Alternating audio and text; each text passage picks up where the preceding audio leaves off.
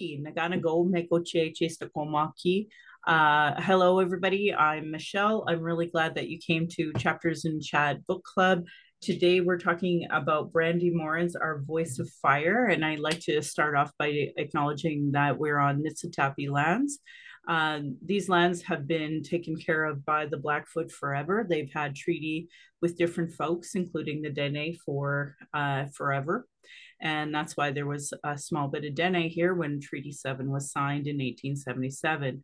So I want to start by acknowledging the Blackfoot Confederacy, the uh, Piikani, Siksika, Kainai, and south of the border, the Blackfeet Nation. And then in 1877, uh, Tsuut'ina Dene, as well as uh, Stoney Nakoda, signed treaty with the crown, making us all treaty partners. So that if you are a non-indigenous person, the treaty was signed on your behalf and you are a treaty partner with legal ob- obligations to honor those treaties. Um, I always acknowledge all First Nation, Métis, Inuit status and non-status across Turtle Island as the keepers of these lands. And uh, yeah, let's get started. So um, today in Calgary, in Mohkinstsis, it's uh, it's stupidly hot. It's uh, 32, feels like it's 40 in this room that I'm in. Um, my brother's taking up my basement right now. So normally I'd be nice and cool, have this wet cloth on me, but I don't know how long it's going to stay wet. so maybe we'll do a little round of introduction so that everyone can get to know each other. But in order to create a safe space, um, I, I will happily pause the recording for anybody throughout this entire session. Just let me know. And then, uh, yeah, and that will go on my podcast for folks who missed our our book club or just kind of want to listen in and uh, and didn't get a chance to read it. So um, I am going to open this up a bit. I'm just trying to figure out who's first. I'll bet you it's Carol. Carol, we'll go Carol, Kat, um, Paul, Shelley, and then Siri. And I'll uh, pause it for Siri. Thank you, Michelle. Um, I'm Carol. I live on uh, native land. It's uh, Treaty 7, and it's um, my privilege to be part of this um, uh, book club, and it's a continual learning process. And Michelle, I love those earrings. I love that work. I had to say it. Mm-hmm. Hi, I'm Kat. I am a white settler born on Treaty 1 territory, currently residing on Treaty 7 here. Um, so I am a treaty partner. I acknowledge that and am work to be a good one. Um, and my pronouns are she, her, they, them. Um, I am always grateful to be here and to learn from you all. Good evening, everyone. My name is Paul. I'm a white settler in Western Michigan. It's the land of the Ottawa people. Thank you again for the opportunity to join you. Um, if I get a chance this evening, I wanted to tell you about my last weekend trip up to Wawa country um, in Ontario and the red dresses that we saw hanging on, on the trees and the fences. Thank you.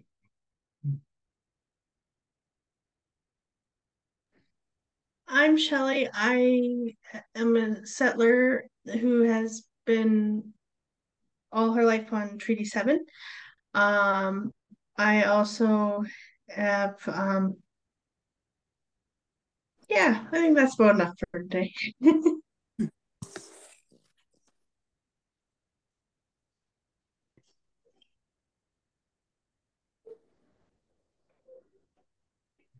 Welcome, Rosemary. We were just doing some introductions for folks who um, may not know each other, so we'll just invite you to um, introduce yourself in your way. Okay. Am I muted? Okay, you can hear. Okay, so I'm Rosemary. Uh, I'm a white settler of European ancestry, um, born and raised on the traditional lands of the Onondaga Nation in upstate New York, and I've lived here in Mohkinstsis on Treaty 7 land for over 45 years now. And I've been with the book club almost, not since the beginning, but almost since the beginning. And I really appreciate it. It's made a big difference in terms of understanding, not just reading the books, but listening to Michelle and everyone else in the group. So thank you. I'm so grateful for all of you. It is ridiculously hot in Calgary. There's a million things I'm sure all of you would rather be doing. So I'm just really honored to hang out with you all. And I, I said this at the Reconciliation Action Group uh, get together that uh, you know it, it's like chosen family. So just happy to you know be with people who want to talk about these things. So, um, so our selection for today, Brandi Morin's our Voice of Fire, memoir of a warrior rising. Uh, Brandi Morin is an internationally recognized French Cree Iroquois journalist known for her clear eyed and empathetic reporting on Indigenous oppression in North America. As a survivor of missing and murdered Indigenous women girls crisis, she uses her voice to shed light on and seek justice for those who have not survived uh, the rampant violence. Our voice of fire moves through Morin's years as a foster kid and runaway who fell victim to predatory men and an oppressive system to her career as an internationally acclaimed journalist, chronicling her journey to overcome enormous adversity and find her purpose and her power through writing. Morin's compelling, honest story is full of heart and faith and driven by a purifying fire of the pursuit of justice. And um, yeah, a beautiful book. So I love this artwork that uh, she has a little write up in the back about, uh, well, she has some acknowledgments and um, talks about the artwork here. The painting represents a woman singing her new song. Uh, before she receives a new song, she provides a tobacco offering and prayer. Then ceremony begins, which takes place in a quiet, still, peaceful solitude. In taking the time to sit in solitude, she renews her capacity to see, hear, feel, and receive what the Creator sends to her. When the woman has completed her seeking and sensing, she receives her song. With the songs comes a drumbeat rhythm, words, and instructions for the song's purpose, whether it be for healing, war, or celebration.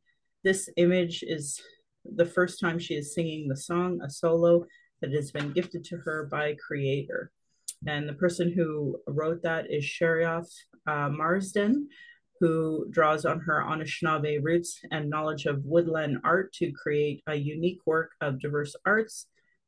This includes paintings at large and small scales, jewelry, and beadwork. She is known for her bent wood box titled To Honor Our Indigenous Veterans, held in a collection of the Vancouver Museum. She is a graduate of Vancouver's Northwest uh, Coast Jewelry Arts Program under established artist uh, Haida, Haida Haida and something else artist Dan Wallace.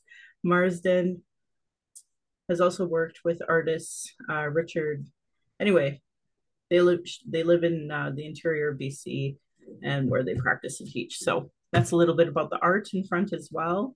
So um, yeah, in our book club, we generally have Indigenous people speak first. I don't see anybody who identifies as Indigenous other than I do. So I guess um, I did read the book, despite uh, for folks who don't know, my mother in law passed away.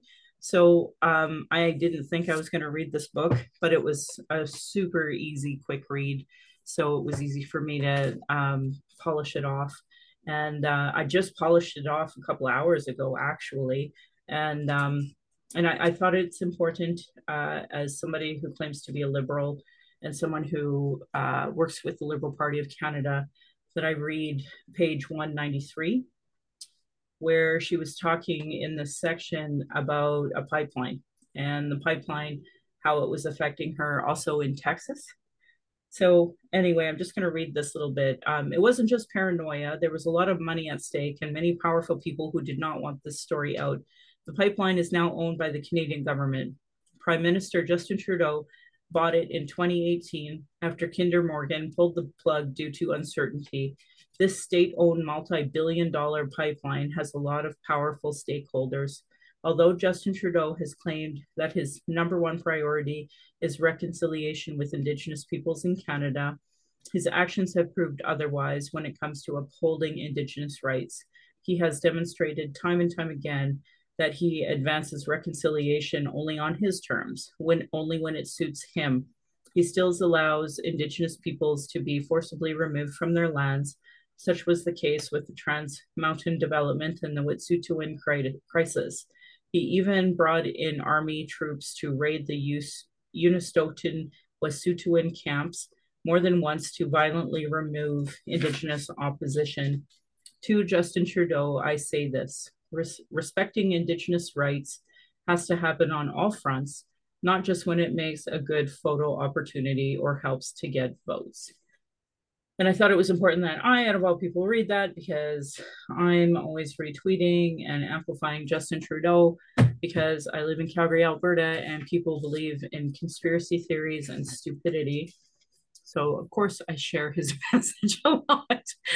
but when it comes to Indigenous issues, obviously, um, you know, I'm part of the Indigenous Peoples Commission, and I, I, don't disagree, obviously, what she wrote.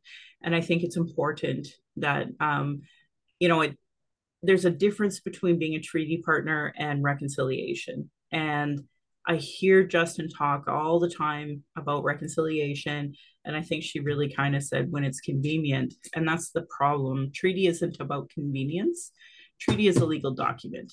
And until there is true equity between Indigenous and non Indigenous people, uh, one, there's no fulfillment of the treaty, right? And that, that needs to be seen as an obligation. Now, I honestly believe Justin Trudeau is the best prime minister we have seen up to this point in history uh, when it comes to working with Indigenous people. So, um, and with the deepest respect to Jagmeet Singh, not seeing a really good, you know, opposition or let's add to this or anything like that. The conservatives are fucking out to lunch. So there's no even trying with those folks. Um, so from my point of view, it's not that she's wrong at all. It's just that there is not a realization yet by the average Canadian about what treaty partnership is, let alone, you know, what actual consent would be, consultation, and that needs to be a part of the reconciliation conversation 100% and i don't think it's being fully realized by any capacity. So um, i just thought it was important for me to to kind of point on that.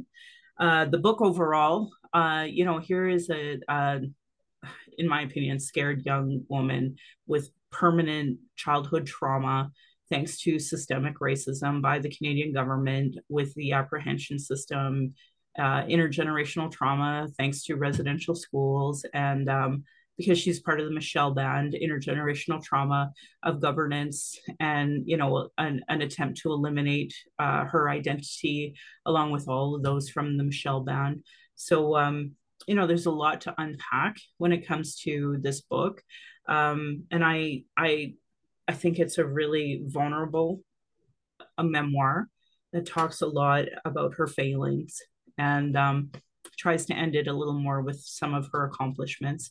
But uh, at the end of the day, this is a scared little girl who was raped multiple times by predatory monsters, and it sucks. you know, this is the experience for a lot of Indigenous women, and um, you know, because I'm going through a lot of the issues I'm I'm dealing with uh, trauma from the past with uh, with a death in the family. You know, just unpacking how much hate there is towards an indigenous woman and uh, under the guise of whatever and how much gaslighting and backstabbing and meanness comes from Canadian society and people who are supposed to be in a position of love and trust. So I, I just found it very interesting. I was reading this book while resurfacing a lot of the trauma of dealing with family members that clearly hate me and you know for for what? And i haven't gone through half of the trauma that she had to go through. Um i mean i shouldn't say that. Our trauma is different. We have different trauma. So um i just i know that she's you know really becoming an internationally known person now and i'm really glad she was able to write a book. And i hope that uh, the next book we see from her will be basically focusing on uh, her work as opposed to unfortunately all the trauma she's had to endure. I think it's important though to include it and have a book on just that because that's the experience of Indigenous women in Canada.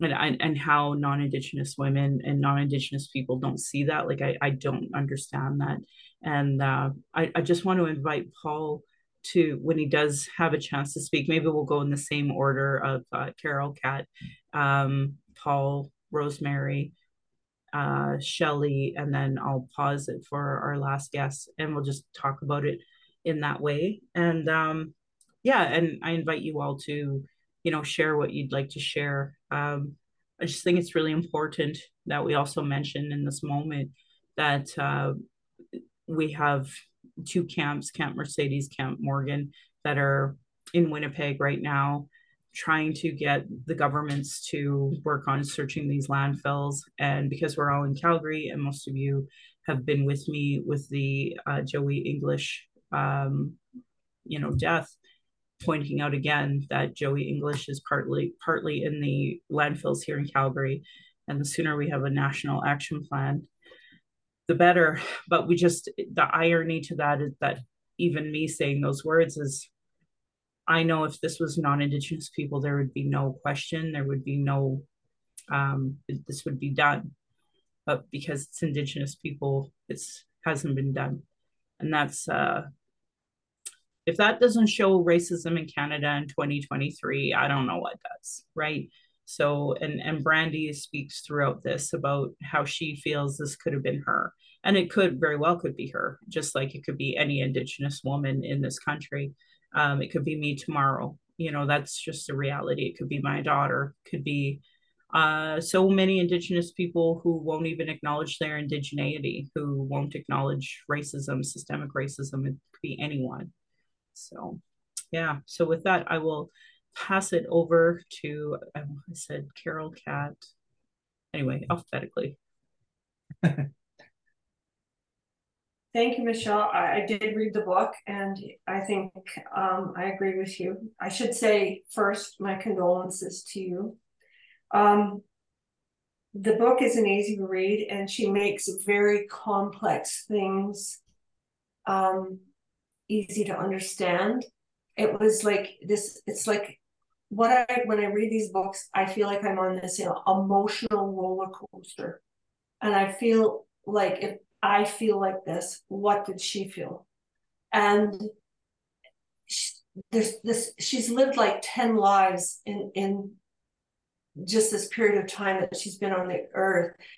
I I, I think that um, the trauma and the the she builds herself up and she starts to make progress and then a, an old pattern revisits and and then she just gets sick and she goes into hospital and then all of the the treatments associated with that I don't like I don't know that they're irrelevant they are speak to me ECT speaks to me as being um having no other options that the uh, hospital would offer her. But she needed something else. She needed, and it's basically a criticism of our um, white ethnocentric healthcare. She needed something else and it wasn't available to her. But somehow she kind of gets herself through all of this and she does it through her, her religion, which she feels conflicted about. And um, she talks about her the difficulties in her relationships and the transgenerational patterns and losing her children and it's just incredible. And i think we've read so many of these books. If i was a researcher and and i do do that um, i would look and i would say i have read all of these books. Every book is saying the same thing. This is a sample that is a significant sample. The data therefore has meaning. And I was thinking about this and I thought, what will it take before this data has full meaning? Like you could read these books. I'm sure there's one, 10, 100 printed in every province in Canada about by some some indigenous writer. And we could, if everybody read it, it, it would the data would have meaning. Do you follow what I mean there? Yeah. Yeah. So I mean, very complicated life, but she makes it simple and and her journalism gets her through. And she's given opportunity and then this opportunity falls away and then she builds herself and i thought she just is in this process all the time rebuilding rebuilding rebuilding and she doesn't get cut slack. And so my hope is that at this point in her life, things have leveled off for her. I don't know if they have. They seem to have, but I don't know. Mm, thanks, Carol. Kat, would you like to unmute yourself? Yes, thank you. Thank you for choosing this book as well. Um, I follow Brandi on Twitter, so it was really wonderful to read about her whole life story. I really appreciated her honesty and just putting it all out there, exactly what happened in a clear and poetic way. Um, because she is a writer um, and a lovely one at that too. Um, congratulations to her for being uh, getting her own byline on BBC News. That was wonderful to see as well. Um, I was a wee bit surprised to read uh, she had worked with Danielle Smith. That was kind of an interesting paragraph, and where she relates, like, oh, Danielle was this wonderful, shining example of whatever. And then politics, of course, got in the way. And um, proves exactly how you know people's real character comes out. Um, anyway, I'm babbling, and uh, Carol said a lot of the things that I um, thought as well. So um, I will pass it along.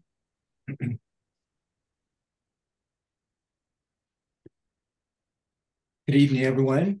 Um, I'm sorry I didn't get a chance to read the book, but I wanted to attend tonight to uh, tell you about my experience with our family, our annual trip up to Wawa, Ontario. It's about five hours north of where we live.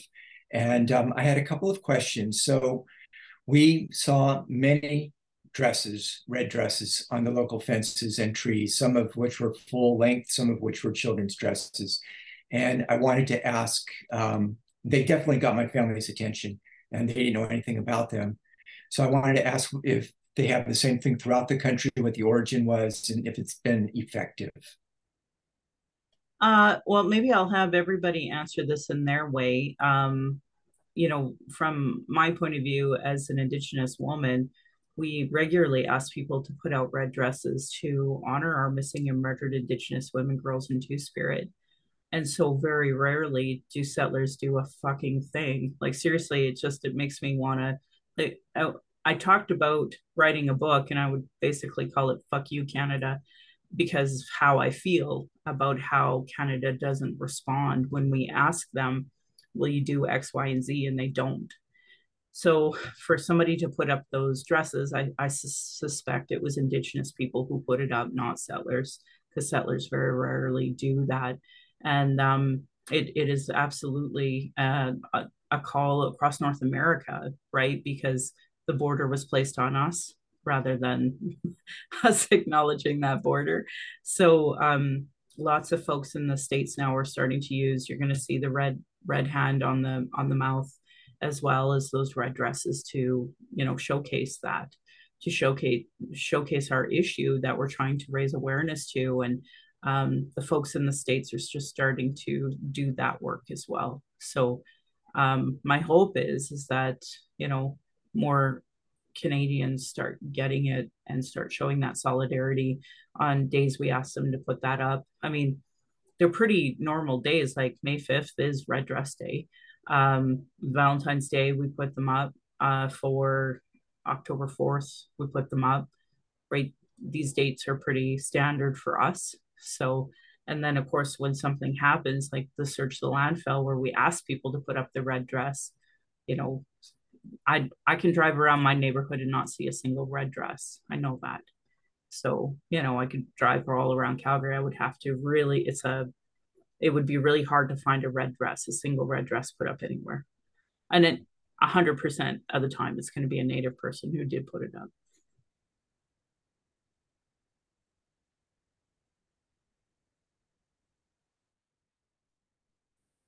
Year round. They're up, they're up on specific dates and if there's an incident. Yep. Okay. Yeah, I don't know if any of the settlers in the group have anything to add to that. You're welcome to. They should be up 365, in my opinion. And I, I endeavor to do it on special dates.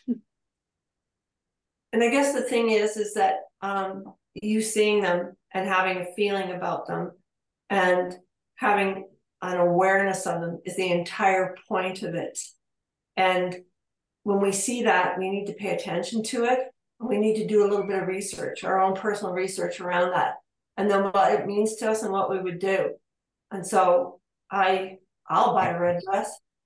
There is. I don't know if you can see it, but I took a couple of the pictures. Nice. You know what they look. Nice. Yeah, no, I I appreciate you bringing that up and mentioning it because, you know, you know, you're part of this book club, so I I think it's really important that you know and you you were able to educate your family and others because, yeah. you know, we say it, and then our settlers they can't even like reshare it, right? They they won't even acknowledge it. Um, so like the, our treaty partnership is so poor. That's like I said, if I was to write a book, it would be "fuck you, Canada." So. well, it was very effective. Uh, the other question I had is, um, we were in a camp, and there was a couple there, a couple of young women, one of whom is a policy analyst for the um, federal government of Canada. And I wish I had had an opportunity to speak more with her, but I didn't. But it sounded like um, her job is to write. She's in. She said she was an economics major, and it's an economics position. Uh, talk about data collection uh, to collect the data for the federal government about things like um, the tar sands and oil and gas exploration and the pipelines. And I'm assuming that meant things like how many jobs are created, how many jobs are lost. But what I really wanted to ask her, but we were all kind of on vacation. My wife said, don't get involved in it. But um, whether any of you have had conversations or thought of in terms of policy or procedure of um, having conversations with the policy analysts, because that's a really powerful position. Um, they're the ones that are collecting the data that governments and businesses are making decisions with. And if the data only includes things like X number of jobs were created, or if so and so got laid off, or here are the employment benefits, they're missing so much of the story. What about the data about people's lives and about health and about justice? And can you put a value on it? Is that even a um, a kosher thing to say? Is put a value on a life? Is there a way of valuing it in the policy analysis that is going to um, decision makers that brings it into a topic of conversation? Yeah, actually, there's a lot of conversation happening about you know the economic losses with our deaths, etc. Even right now, there's a call out from the Stoney Nation here in Treaty Seven to the federal government to help with the amount of deaths that are happening from the drug crisis. Um, interesting because my mother-in-law just died. It turns out every Canadian who pays into CPP has an opportunity if they paid in the CPP the last three years of their life, any amount they are eligible for a $2,500 uh, death benefit, which by the way, the cheapest uh, cremation that does not cover.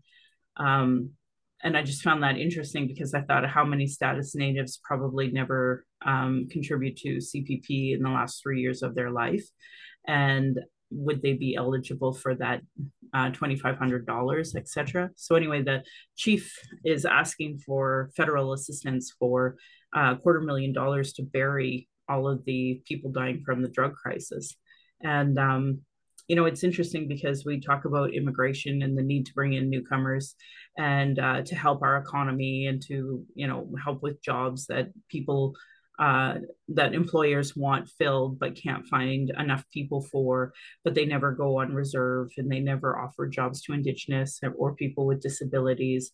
We have enough people here.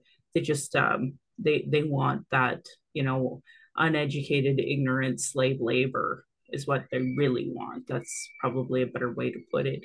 So a new immigrant comes and works so hard to try to fit in, and uh, yeah, that's it, it's it's really deplorable. But at the end of the day, when you talk about economics, like uh, we should actually do a book on on Indigenous economics. Uh, I'll try to fit that into my 2024 uh, so we can talk more about that uh, with the deepest respect, lots of reports on it, lots of books on it, just um, a lack of giving a shit by policy analysts like the one you vacationed with, frankly, because uh, in Canada and the US, it's still segregated. Uh, the concept of inclusion is not included in their university degree. Um, I have met, you know, some of the strongest PhDs in the country and they know nothing about Indigenous people, absolutely nothing. Um, even since reconciliation, so called TRC report, and so called changes in a lot of the educational uh, formats, like we're still, we're actually seeing it worsen right now. We're seeing a lot of um, attacks on Indigenous people, our thoughts, our, our ideas, and, um, and a way to steal it you know, uh, I personally have had interactions with people here at the University of Calgary that are deplorable. And, uh, you know, these are the people that other folks look up to. So, yeah, I, don't have a lot of faith in our policy analysts. And yes, I agree. That's why I'm part of the Indigenous Peoples Commission because we're supposed to put forward policy for the Liberal Party of Canada, but they have very small pair paradigms that we're allowed to do that within. And their policy analysis, especially the ones hired by the government, um, are not allowed even to interact with folks like me. So it's uh, that's the state of Canada, the US SIM policy. It's lack of willpower from our leaders. And, and I shouldn't even say that. It's the fascism that was imposed with colonialism is really what it is. Um, you know, they don't want us here. You talk about economics. Sooner that we can be eliminated as a people, the sooner Canadians can feel good about stealing our resources and land, right? So I don't know if well, anybody wants to add to that. Thank you for letting me digress from the book itself. I just wanted to bring that up. Yeah, I think it's important. And actually, while you brought it up, we should talk about, you know, I talk about um, imposed poverty uh, on Indigenous women. I, I really think this book kind of throughout it showed uh, the struggles that women, Indigenous women have with um, with having a stable foundation to have a have a career first and foremost um, the lack of you know childcare that was available for her as a single mom um, the lack of mental health supports even though she is a God-fearing Christian, you know, the lack of Indigenous inclusion in her healing path and journey, um, you know, which she found on her own. And she did that work by herself, as we are all forced to do. So, um, yeah, I hope that this book also kind of highlights that uh, economic oppression that the Canadian government has forced on Indigenous women. And um, I hope that this book kind of gives a light on that as well um, yeah, I don't know if anybody else wants to add to anything I'm saying and maybe answer anything Paul asked. Yeah, just unmute yourself, Carol. Sorry, I feel like I'm talking a lot, but I just wanted to make mention to him about um, Stats Canada. Stats Canada collects data, and that data informs policy, but they do not collect data on Indigenous women. Mm-hmm. So, I mean, you have to collect the data before you can even do a policy. And both Michelle and I, we've both been on policy committees, and we know the onerous task of trying to develop a policy, submit it, have it rejected, rewrite it, and over and over again to the point that it isn't even your policy anymore or your resolution. But the issue is Stats Canada. They do not collect data on Indigenous women because you're not part of a, the, a certain part of the, you have to be a, a certain number of the population and, and they won't do it. Yeah, I know we have a huge hole when it comes to data collection for Two Spirit for the same reason. So um, yeah, very frustrating, very upsetting, and uh, but done on purpose. Like let's not kid ourselves, right? Like this is what colonialism 101 is. So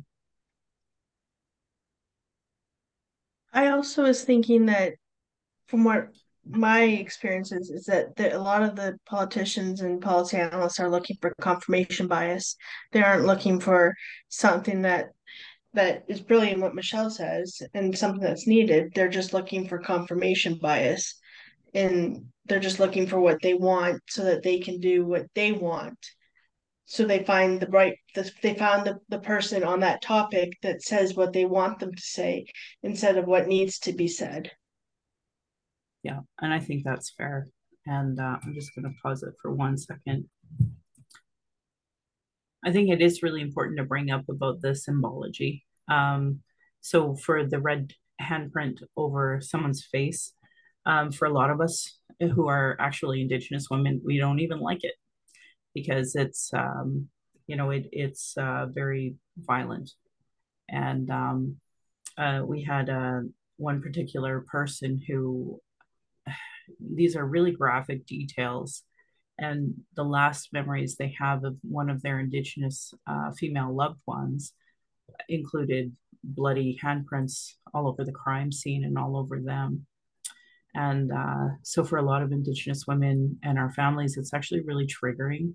And yet it's become kind of a uh, you know a lot of us who are actually doing vigils and and family members or or supporting family members we see you know young natives trying to raise awareness by doing the red handprint on their social media but they've never you know they've never been to a vigil. They've never talked to other family members. And um, it's really important that you kind of meet everybody where they're at. And for a lot of people they don't want to see red handprints and i i know i don't. Um, but some people have chosen that's their their symbology and you'll see it on some of our dresses and such and uh, it is what it is. We we have to work with what we got. But the red dress um, you know any red dress will do uh, frankly. And uh, i should bring up the manitoba premier. She wore a red dress pin on one of the news outlets here to talk about whatever the fuck she was going to talk about. And I was so angered by it. I was like, I would happily take that assault charge. Um, she has no business wearing that pin when she herself are oppressing the very families looking for answers in the landfills that she refuses to search. Um, and I, I, I will bring up like Brandi Morin was kind of calling out to Justin Trudeau. And I know that the Liberal government claims they would happily work with all orders of government on that. But um, to kind of bring up Brandi's point, it's easy to say those things, but at the end of the day, it's not being done. So are they reaching out are they sending messages to the premier are they talking to um, you know the local uh, municipality about getting that work done because it, it's easy to say in the media, in a tweet, oh my God, we are so in support of MMIW and we would support those families. Well, if you're not actually doing any work, you know, and, and, you know, and I should, oh, I've been meaning to say this too. Uh, Josie Nepinak is a local Indigenous leader here uh, she was the executive director of Awo Taan Healing Lodge for years, decades until she retired. And um, her niece, Tanya Nepinak, is in those Winnipeg uh, landfills too, uh, just as Joey English is in the Calgary ones, right? So uh, we know there's even more bodies actually. I just, it happened a long time ago, so I don't know if that will ever be recoverable. But the point is, is that in Canada, seems to be socially acceptable to have schools with uh, little kids' graves around it, as well as our indigenous bodies in landfills, and everybody's a okay with it because the economy and the next quarter earnings, you know, inflation. Let's talk about those things instead of, you know, morals, ethics, love. that kind of thing. So, yeah, I hope that um, kind of helps you because um, I've actually had the Calgary police ask me the same thing about you know wearing orange shirts, pins, and uh, red dresses, and I I think it's highly inappropriate.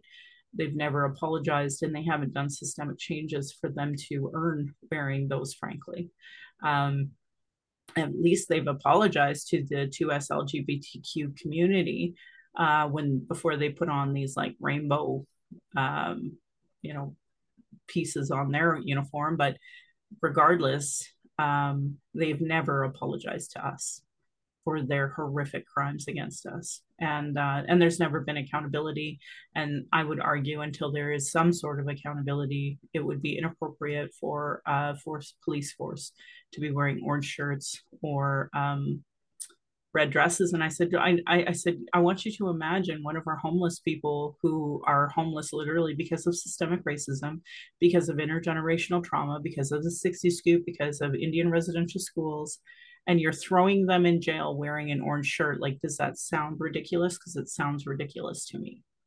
Right? Um so like i think there is a responsibility when uh talking about symbology and and these things and what they mean that you know you are doing action. And kind of back to our friend who uh, was talking there while we had it paused you know if you're not working on systemic changes you're not you're you're not part of the solution. You don't really you shouldn't really be uh, wearing something when you're still oppressing the very people you claim to be in solidarity with. So i don't know. Those are just my thoughts. I don't know if anybody else wants to chime in before we move on to think we'll go rosemary shelley and then we'll pause rosemary would you like to talk about the book from your point of view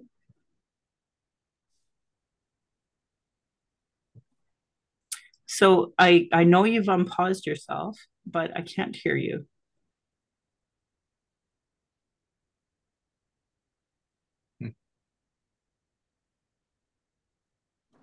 Can you hear me now? I sure can. Yeah, it seems to be when I have my headphones in, people can't hear me. Sorry about that. We've had grandchildren and children moving in and out and doing things here. Um, I, I'm over halfway through the book. I find it absolutely compelling. Uh, I'm really struck by her capacity to make herself vulnerable to others by sharing her story, and I think that's the point. That's that's why she did it, and and I think uh, she's she's tried to break down those that wall between herself as a reporter or someone who investigates and then the people she's interviewing and working with. You know she's she's relating to them right?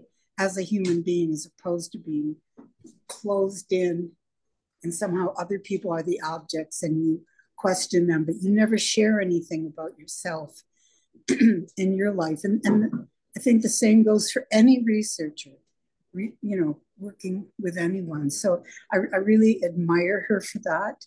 And uh, I think, I, I mean, we talk about intergenerational trauma and the cycles, but I think this is one of the clearest uh, narratives in terms of just how that operates because she talked so much about her her kokum and her mom and her dad and then herself. And and she just keeps you know making the point and, and drawing the connections uh, as you said from residential school to the trauma to, to how people treated each other.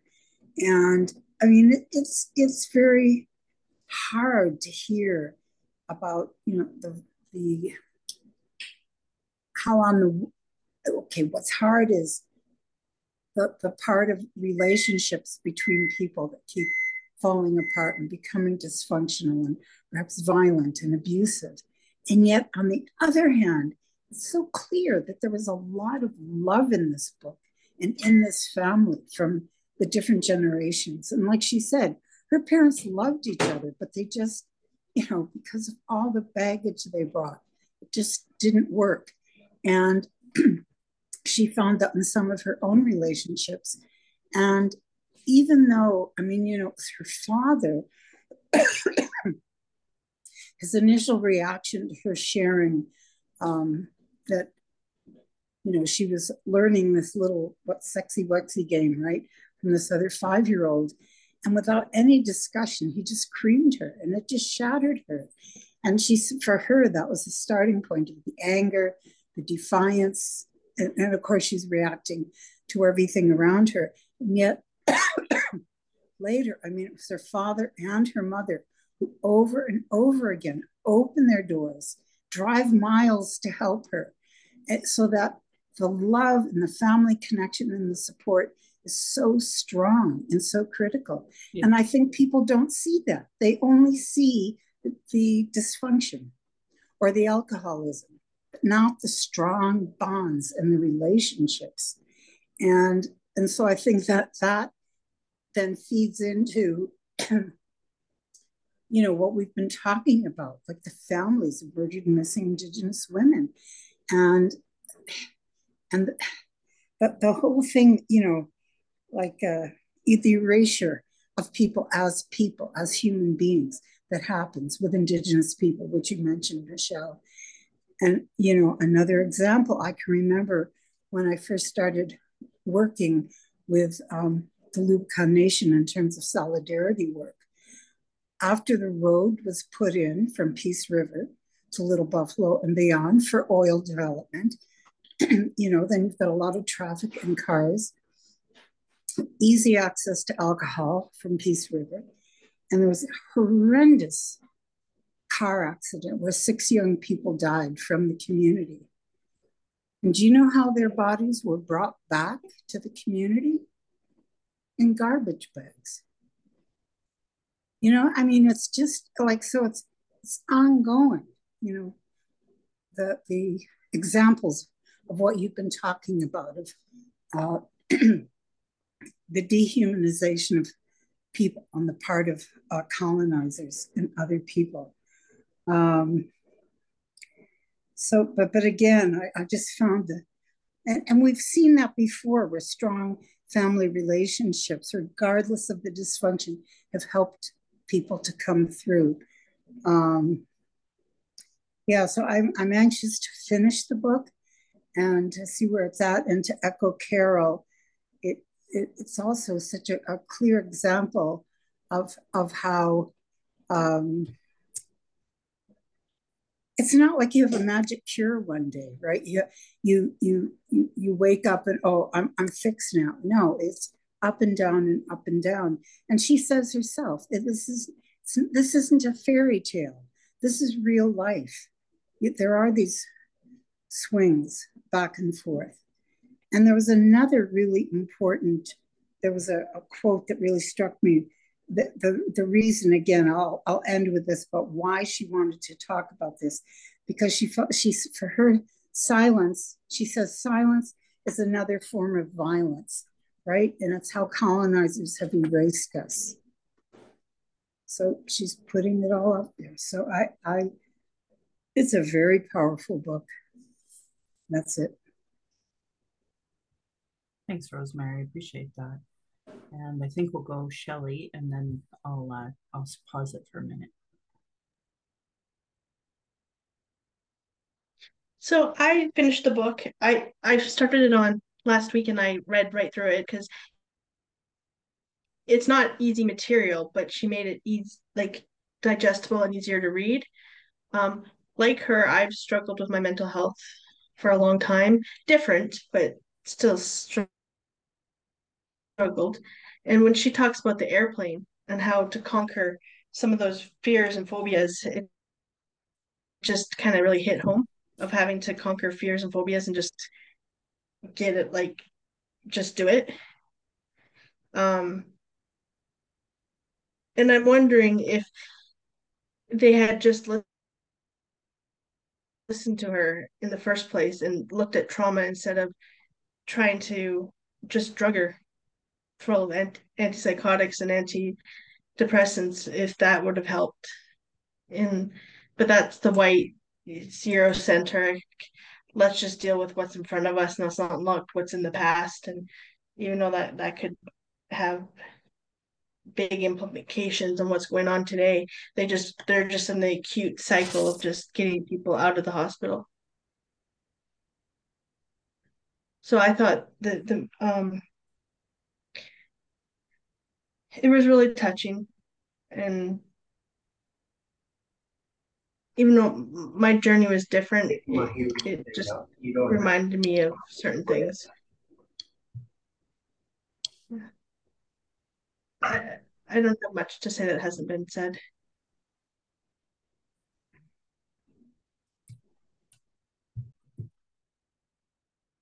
All right. Um, so one of the things that I thought we could uh, go out with is this um, link that I put in the comment section. So I'm just going to share screen. I'm going to share sound and um, optimize for video and share this. All right, uh, let me get to where I need to now.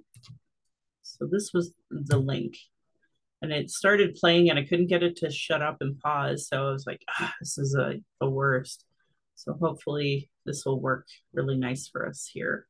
And uh, please don't hesitate to unmute yourself if there's an issue. It's right now just loading and loading. I had it up, but I just couldn't get it to shut up and pause. So otherwise I would have kept it up. but it's basically uh, her being interviewed. So hopefully this will come. There's still no sound yet. The reporter isn't go. supposed to be part of the story. But for journalist Brandi Morin, there came a time when it was painfully clear that the story she was reporting on could just as easily have been about her. Devastating loss, abuse, oppression. But as her new memoir also reveals, strength, clarity, and the bravery to seek justice. It's called Our Voice of Fire, a memoir of a warrior rising. Brandi Morin is an internationally recognized French Cree Iroquois journalist, and she joins us now in our studio. It's so nice to meet you in person. This book, you know, before we came on uh, camera, I said that there's a lot of things that you wrote about in here that are painful to talk about. So I just want you to know you don't have to go there if you don't want to. Um, but you've worked for media outlets like APTN, the New York Times, The Guardian, Al Jazeera, National Geographic.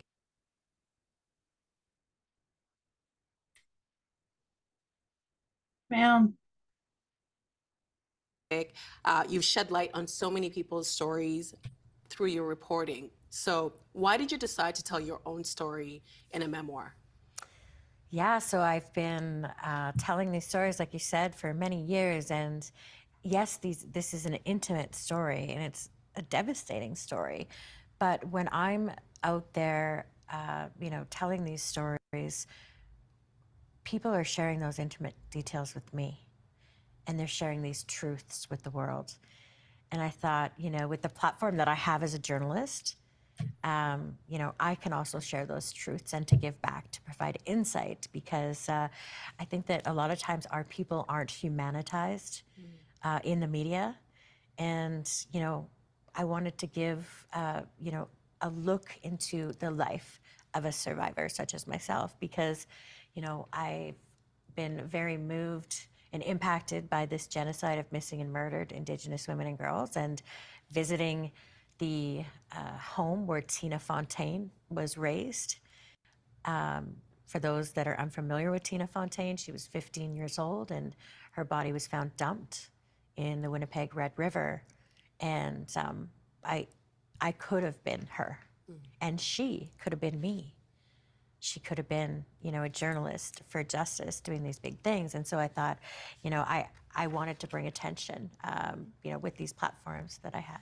Well, you brought up um, Tina, and in the book, you write about that meeting and how difficult it was for you to hold um, your emotions back. And I just want to read what you wrote in the book since you brought it up. Um, you write Tina died, I survived. Tina died, I survived. I am her, she is me. Um, I think it's safe to say that most of us would probably crawl into a fetal position, but you chose to use what happened to you as fuel.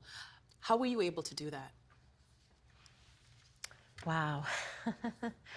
um, I just, you know, had this sense of fighting inside of me, like fighting to get out of those, that darkness that I was raised in and around. And I I had this, um, this warrior spirit. Um, there was just always this spark that there was something better. And so I found that through becoming a journalist, through a love of writing, through a love of people. And through doing what I do, uh, it coincided with my own healing from the different traumas that I experienced, right? So uh, it was just, uh, it was, a, it was a, a blessing in, in many ways. Many parts of the book were hard to read, and I'm sure they were very difficult for you to uh, to write. What was it like to revisit some of the most traumatic experiences and painful memories that you went through? So, believe it or not,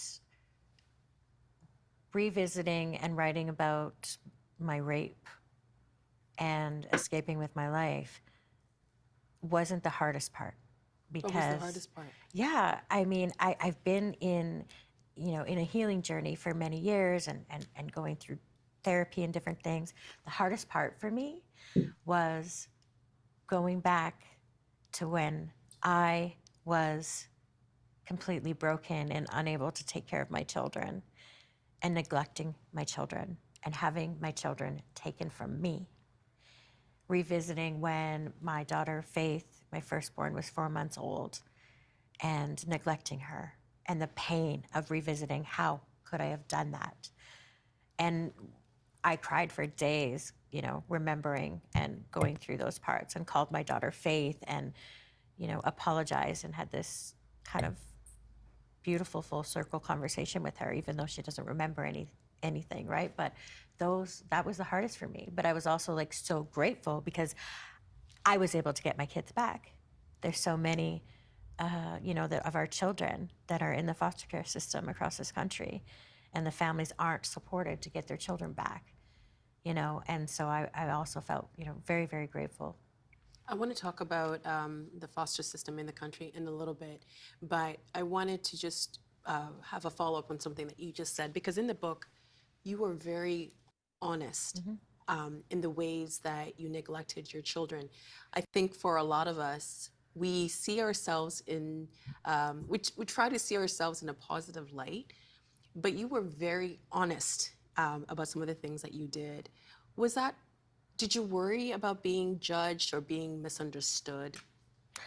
I did um, for a little bit. I, you know, I have uh, worked very hard to be doing what I'm doing, and I did, you know, wonder would people be judging me or, you know, um, questioning, you know, my uh, capability or, um, but it was so important to me to to be authentic, to share these truths because these truths are often just hidden away. They're brushed under the rug. We don't talk about them. And if they can't come to the surface, like I don't really think that the healing or the understanding can come about for so many people.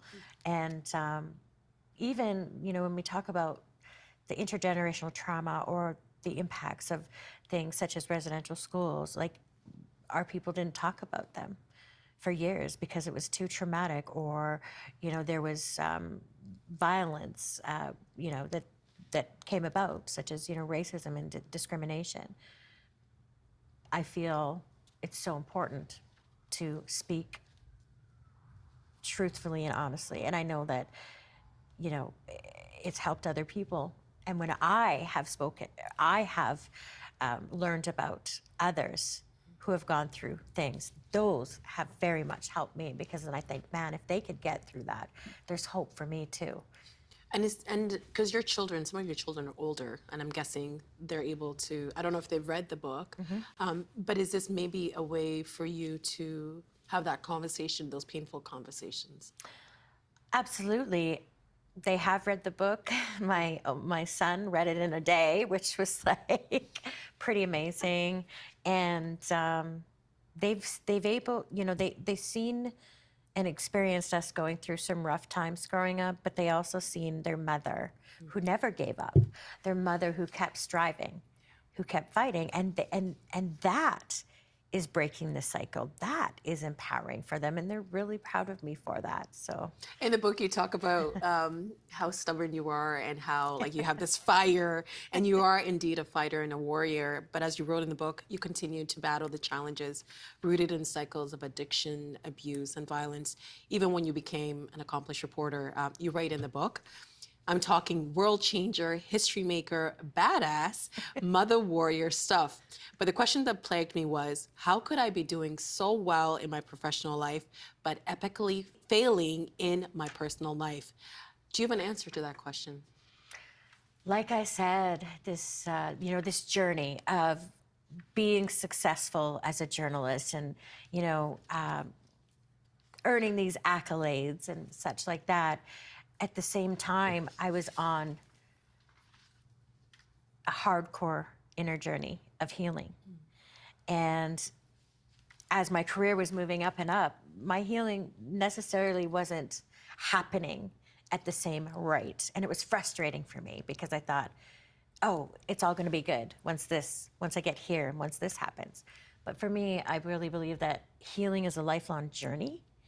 And um, I'm still, you know, going through uh, that process. I, you know, I, I'm, I'm still in counseling. I still need to do things. And, and even doing the work that I do, it's heavy, it's traumatic you know, going into a lot of these situations, dealing with, uh, you know, telling the stories of residential school survivors or meeting with families whose, you know, daughters uh, and sisters have been murdered or missing or, you know, this is really hardcore stuff, right? And so it's a continual push to work through. You mentioned the amount of uh, work that you do, but also the impacts on it of, you know, um, physically and the emotionally it impacts you.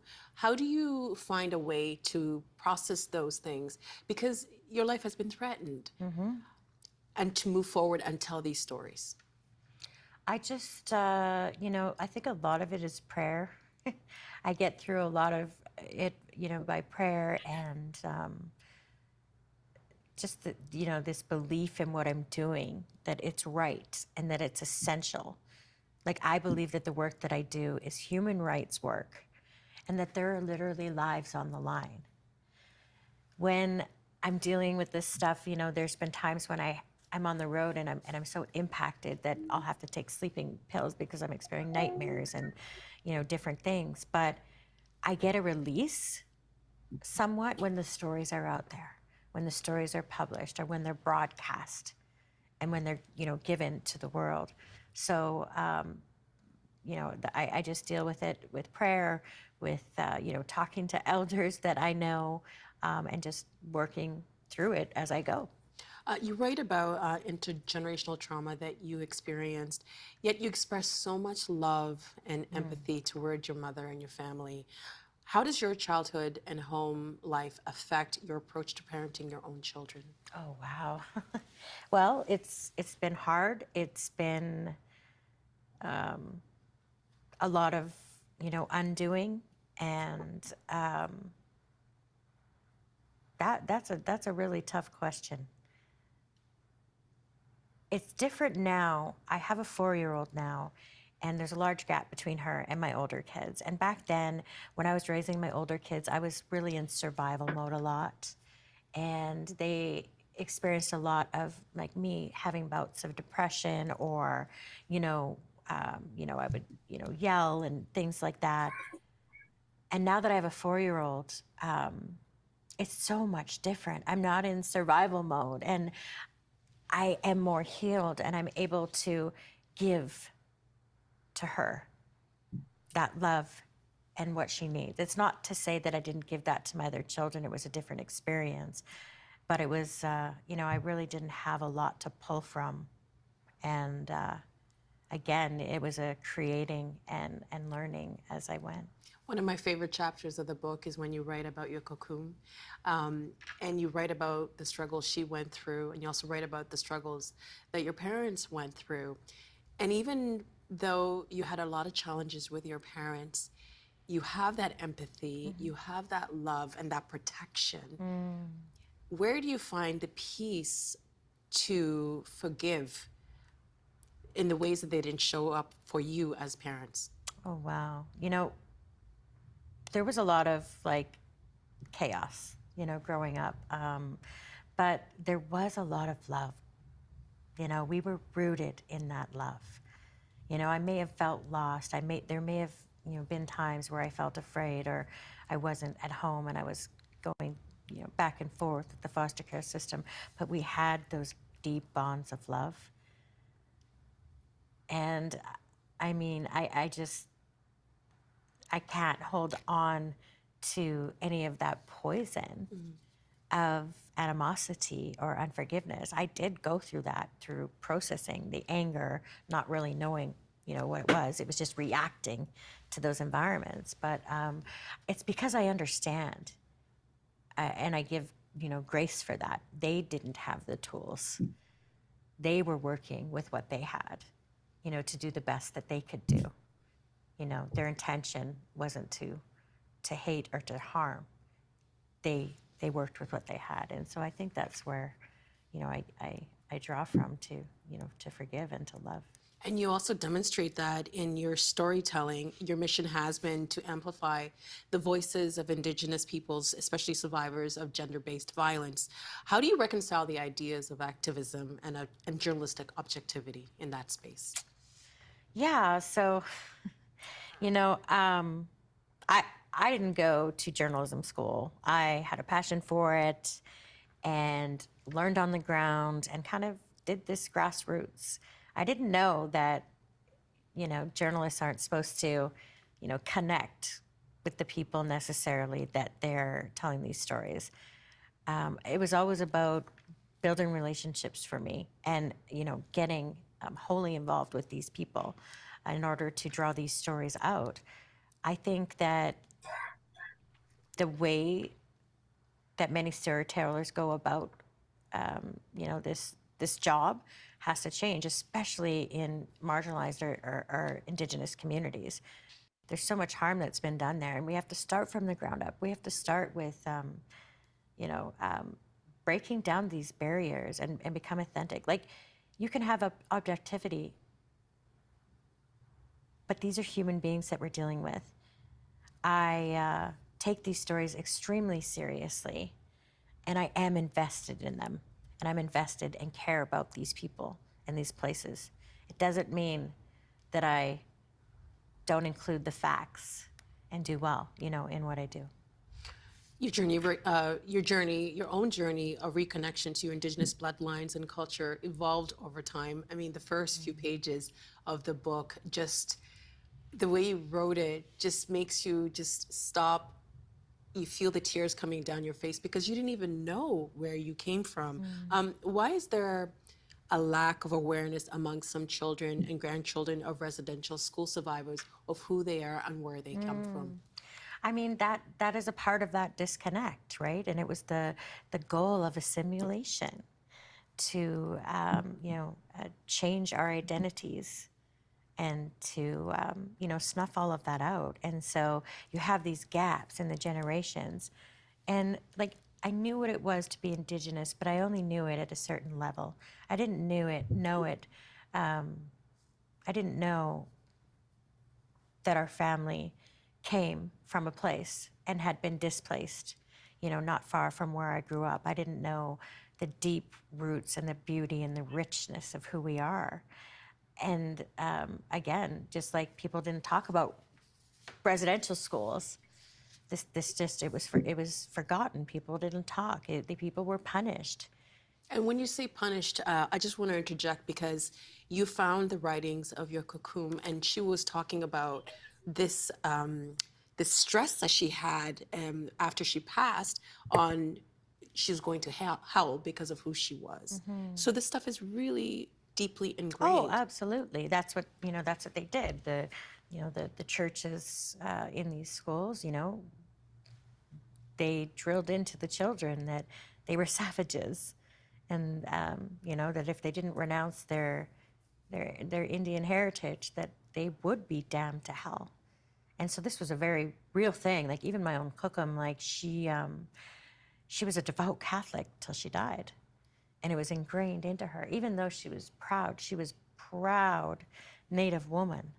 It was this deeply ingrained, you know, ingrained into her till the end. She had this worry.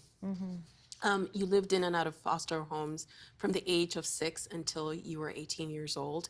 According to Statistics Canada, more than half of the children in Canadian foster homes are Indigenous, despite them making up less than 8% of the country's child population.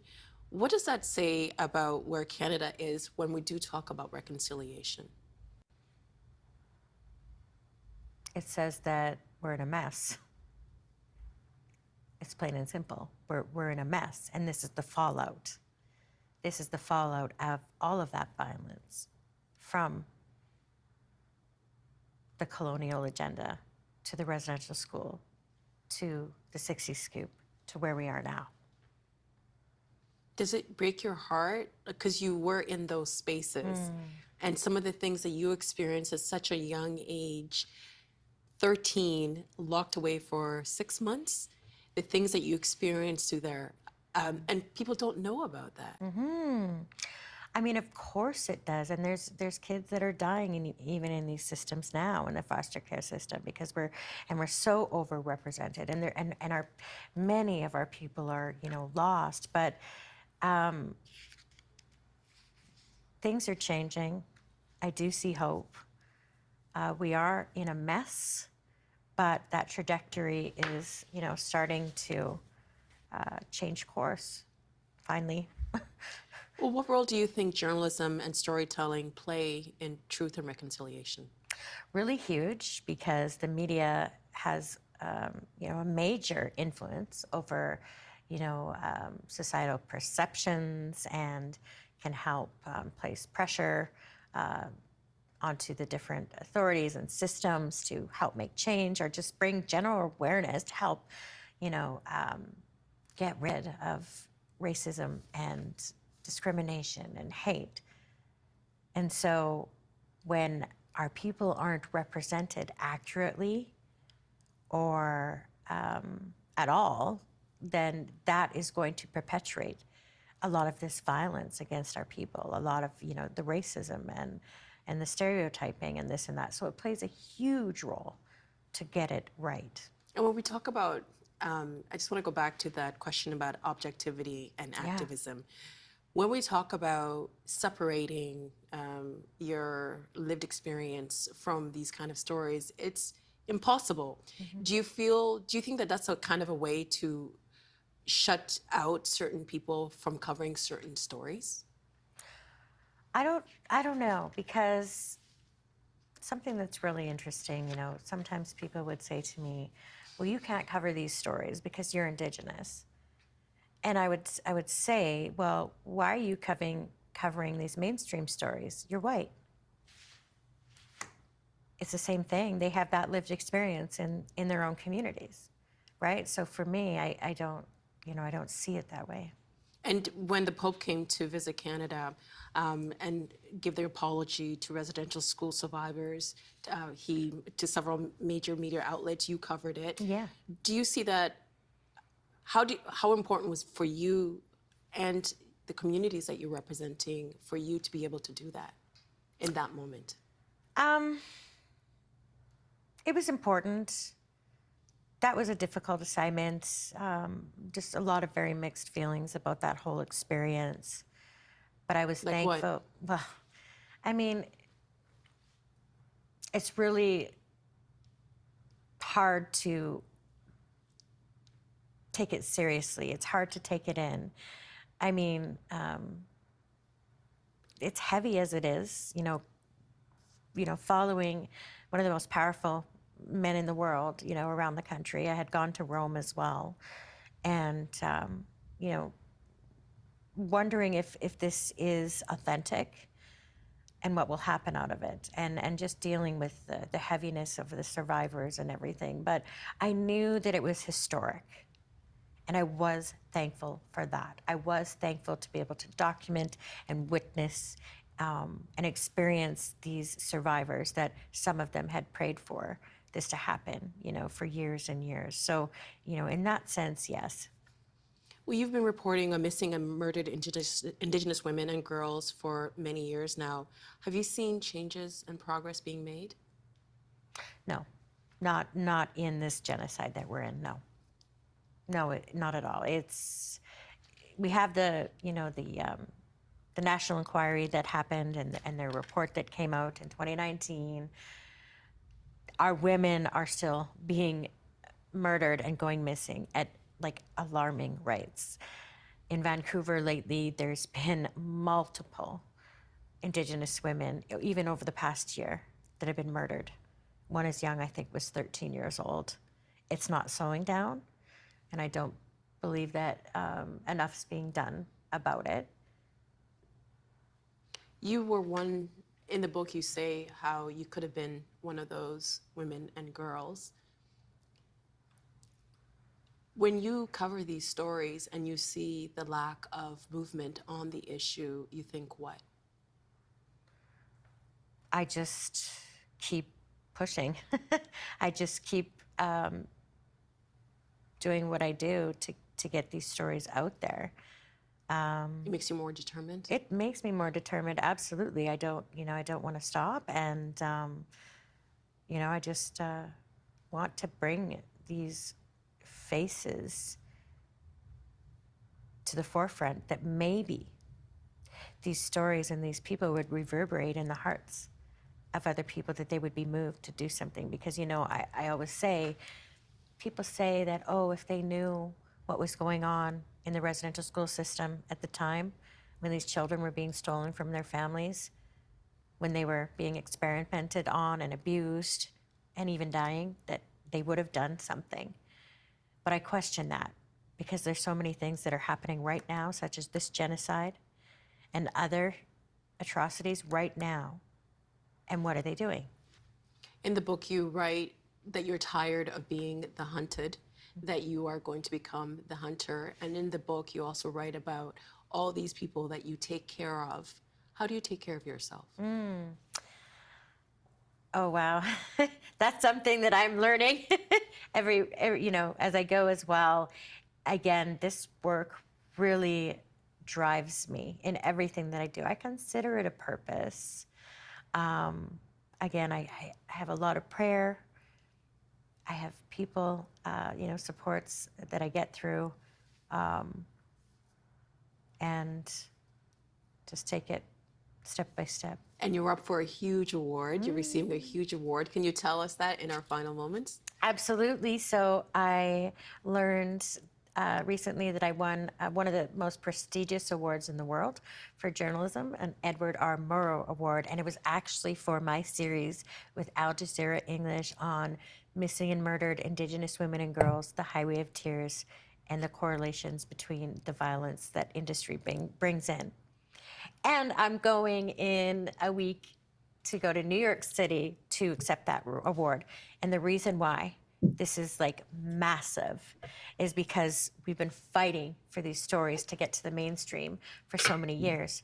And to get this top award is huge. That is our voices coming to the forefront. So I'm going to walk that red carpet. You're going to shine on the red Yes, carpet. yeah. yes, yes. Congratulations. Everything that you've experienced in this book, um, so many people can get from. You almost gave up so many, many, many times, Mm. but you refused. You just kept moving forward. Congratulations on everything. And thank you so much for sharing so much of yourself with us tonight. We appreciate it. hi, hi. Thank you. Right on. Stop share. Okay, we're back. Um, hope you all enjoyed that. I don't know if anybody wants to comment on it at all.